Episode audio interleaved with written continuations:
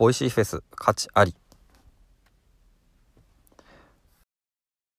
カタリスト。思考の思考の思考のハンマー投げラジオ。思毎朝5分のアウトプット習慣。考のハンマー投げラジオ。立宮紀子の思考のハンマー投げラジオ。この番組は自分の頭で物事を噛み砕いて未来の自分に届けるというテーマでお送りしております。今日はボイシーフェス価値ありということですね。とまあ、11月の今日14日でもう半分折り返しになります11月。でボイシーフェスって10月の末頃に開催されたあの音声だけの、まあ、フェス祭典なんですけどもね。えーと、ものすごい数の対談があってでその中からまあ私も少しずつ聞いているところでございます。で3800円ですね、まあ、これを高いと見るか安いと見るかまあ相応と見るかっていうのは人それぞれだと思いますがあのまあ、問題はねそれね聞いたことない人がお金を払えるかどうかっていうことででボイシーの方ではまあそれやっぱり課題に感じていたということであの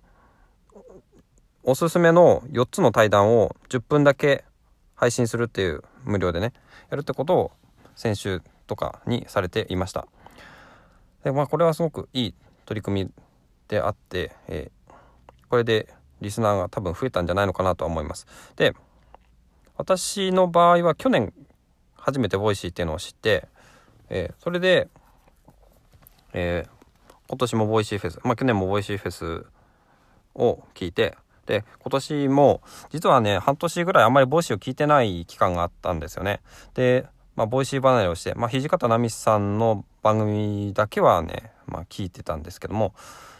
えー、ちょっとね、うん、なんだろうな、どうボイシーと向き合っていったらいいのかなっていうのがよく分かんなくなってきてたんですよね。その学びを得るものなのかそれともなんかね心を鼓舞してもらうためのものなのか、まあ、いろんなチャンネルがあるんでこのまあ何て言うのかな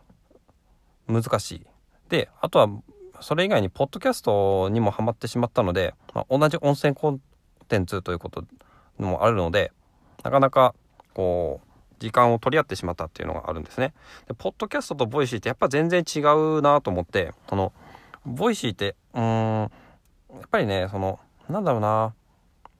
温かい感じがするんですね。そので大河内薫先生と大手町のランダムウォーカーさんが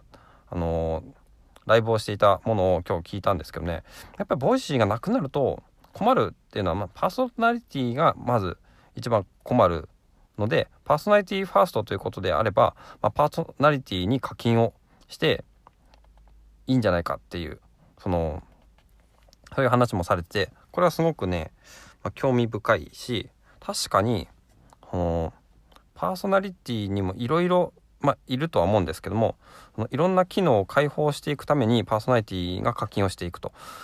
それでボイシーが永続的に進続いていくというのであればもうそれはリスナーにとってもすごく嬉しいことであるしなんか、うん、もうちょっとこうパーソナリティがいっぱいいるんですけどもこのパーソナリティはこういう色があるっていうのがもっと分かりやすくなってくるのかなと思うんですよね。ボイシーが、うん、私は何で一時期離れたのかなっていうとうんちょっとなんだかわかんないけども、うん、なんか聞くのが疲れちゃったのかな。私の私自身の精神状態が変わったり環境が変わったりとか職場の,、うん、での仕事が変わったりとかっていうのが原因であったりもすると思うんですけどもそういうのもあって、うん、まあ一回離れるっていうのはねあると思うんですね。でまたボイシーフェスがあるということでやっぱりこれはね去年のやっぱイメージからするとやっぱりボイシーフェスを聞くことによって元気が出たんですよね。だから、まあ、今回も元気が出たんですね。やっぱりその大河内先生と最後の、えー、伊藤洋一さんの、あのー、対談で大河内さんは私ね結構前からあの知ってはいたんですよね。あの大手町のランダムウォーカーさんとかの配信は聞いてたのであのそれで結構大河内さんの話とかが出てくるので名前が。ででもなんとなくこう何なんだろうななんとなく聞いてなかったですね。あのでもその未来を、えー、このまま今の社会を未来にこのどうしようもない日本の社会を置いていけるかっ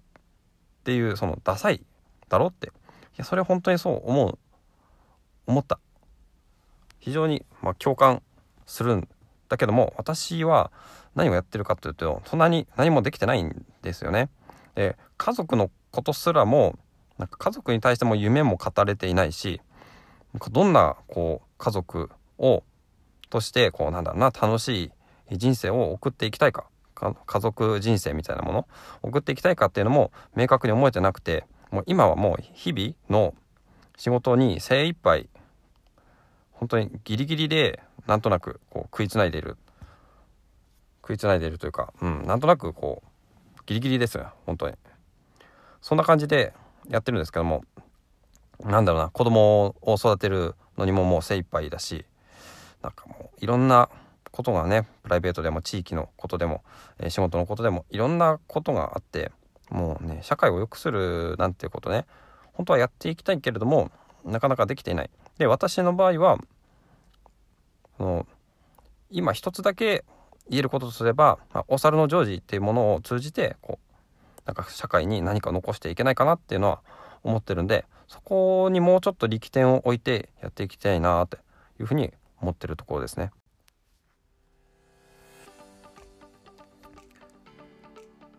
はい、じゃあ今日も、えー、最後までお聞きいただきましてありがとうございます。えー、っと今日はね月曜日ということで、ね、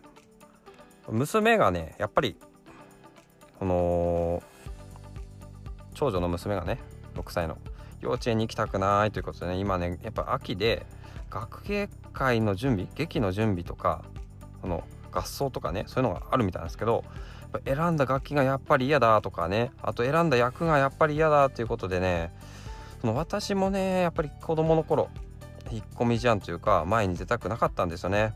もう劇とかも嫌いだったし合奏とかも嫌だったな。その何かこうステージで何かをやるっていうのがすごい大嫌いだった。やっぱりね見ていてちょっとねイライラしちゃうんですけどね。娘がこうぐじぐじ言ってるの。でもななんか自分もそうだったよなと思ったりもしているところですね。はい。はい。じゃあ本当に最後までお聴きいただきましてありがとうございました。ではまた。